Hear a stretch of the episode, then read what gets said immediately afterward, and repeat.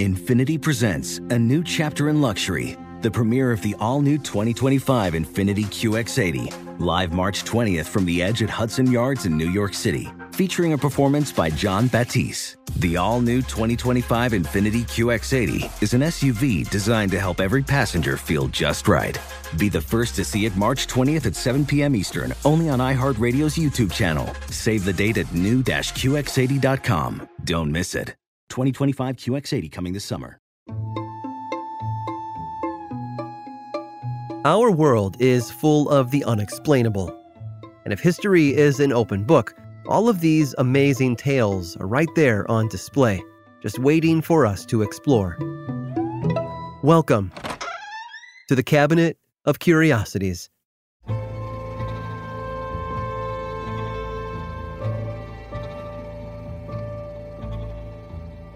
Most of us grew up with the story of Benjamin Franklin and his kite. It's that stereotypical eureka moment, practically an American legend at this point. Franklin tied a key to the kite and let the whole contraption fly up into the stormy sky.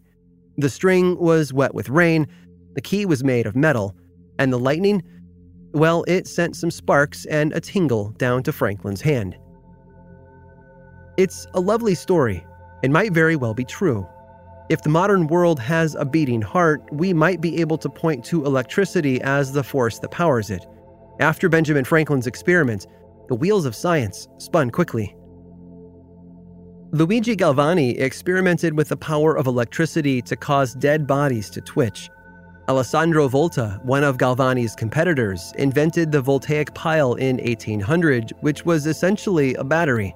20 years later, Michael Faraday invented the electric motor and in the decades that followed, those same forces powered the invention of the telephone, the light bulb, and eventually the modern personal computer. It's shocking, I know, but we owe a lot of thanks to electricity. Still, it isn't a complex or challenging technology when you boil it down to its basic elements. Back in 1978, a German named Arne Eggebrecht managed to prove just that. He built a battery out of nothing more than a small jar a copper tube, and an iron rod. When filled with an acidic liquid like vinegar or lemon juice, the copper and iron react to produce an electric current. Like I said, it's pretty simple, with very few ingredients. It wasn't his idea, though. Eggebrecht had an earlier example to follow. Not something built by Galvani or even Volta. Not something drawn up by Franklin or Thomas Edison.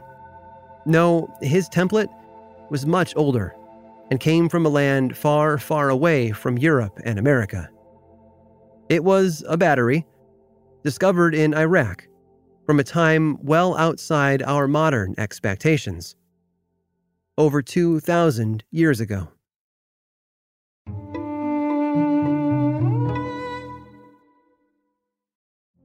Witness the dawning of a new era in automotive luxury with a reveal unlike any other as Infiniti presents a new chapter in luxury, the premiere of the all new 2025 Infiniti QX80.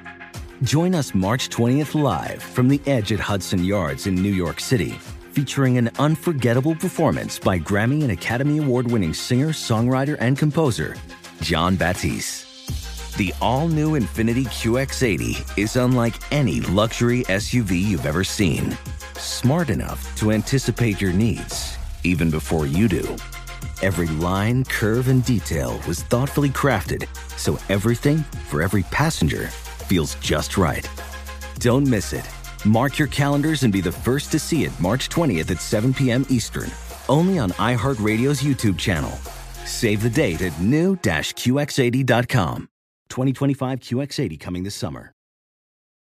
Apple Card is the perfect cashback rewards credit card. You earn up to 3% daily cash on every purchase every day. That's 3% on your favorite products at Apple, 2% on all other Apple Card with Apple Pay purchases, and 1% on anything you buy with your titanium Apple Card or virtual card number. Visit apple.co slash card calculator to see how much you can earn. Apple Card issued by Goldman Sachs Bank USA, Salt Lake City branch, subject to credit approval, terms apply. This episode is sponsored by Intuit. Here's a story for you. Once upon a time, a young woman was haunted by the ghosts of bad financial decisions, with credit card debt and an empty savings account looming over her every day. When she tried to ignore these ghosts, they only grew bigger and scarier, and these ghosts of her bad financial decisions were stopping her from living her best life. So she decided to face them head on and take control of her finances with help from Intuit. Intuit helps you face your financial fears with confidence through products like TurboTax, Credit Karma, QuickBooks, and MailChimp. Whether you're trying to manage your money or trying to run a business, Intuit gives you the confidence to take control of your finances so you can live your best life. Intuit is the financial platform that helps everyday people prosper. Intuit has helped 100 million people live their best financial lives.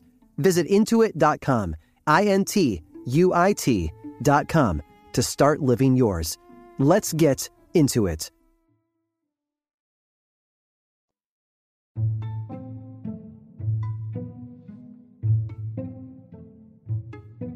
He was a philosopher by trade, which gave him the tools he needed to be an extraordinary social reformer. Jeremy Bentham was born in London in 1748 and graduated with his master's from the Queen's College, Oxford, at the young age of just 18 and he seems like a progressive personality born well ahead of his time.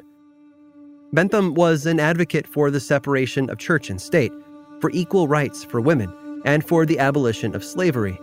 He fought to put an end to corporal punishment and the death penalty, and called for the fair treatment of animals. And on top of all of that, he's considered one of the spiritual founders of University College London and is still remembered fondly there today. He also lived in an age when it was difficult to find enough corpses for medical study. Back then, only executed criminals were acceptable subjects for dissection by medical students, unless, of course, a generous individual chose to donate their body willingly, which, at the age of 21, is exactly what Bentham promised to do. He lived a long and fruitful life after that, don't worry. He made contributions to the fields of economics, legal reform, gender studies, and he also published extensively. But I think you get it. Bentham was a smart guy who did a lot of great things. A lot of people still look back with respect and admiration for what he accomplished. Got it? Good. Because then he died. People saw it coming, of course. He was 84 when it happened, which was impressive for the 1830s. But in the month prior to his death, he set about putting two connected projects into action. The first was the donation of his body to science that he had promised over 60 years before. And sure enough, two days after his death, a group of friends and students gathered to watch Dr. Thomas Southwood Smith conduct the procedure. Afterward, Bentham's skeleton was preserved and set aside for the next step, except his head. With flesh and hair and teeth all intact and untouched, Smith used a procedure to mummify Bentham's head and freeze the decay. But something went wrong, and the dead man's head was left a bit too dark and taut for most people's tastes. In the end, they were forced to make a wax replica. When they were ready, they brought all of Bentham's parts over to his second project a cabinet. It had been built prior to his death and set aside for this very moment. It's a large wooden display case that sort of resembles a really nice phone booth, complete with doors that open and lovely dark paneling inside. And it's big enough for a grown man to sit inside comfortably. One of Bentham's favorite chairs was placed inside the cabinet, and then his skeleton was dressed in his own clothing.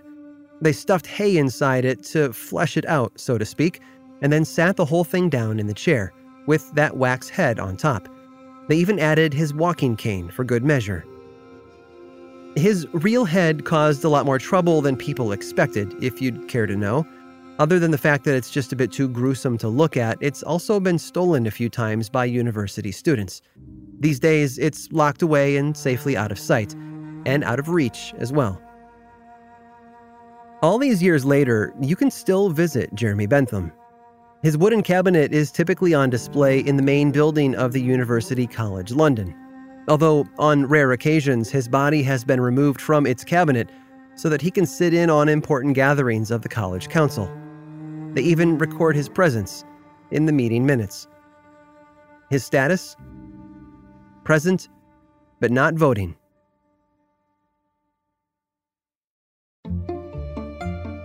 I hope you've enjoyed today's guided tour of the Cabinet of Curiosities. Subscribe for free on Apple Podcasts or learn more about the show by visiting curiositiespodcast.com.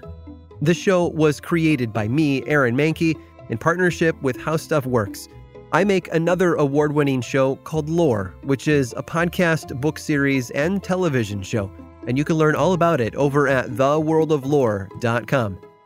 And until next time, stay curious.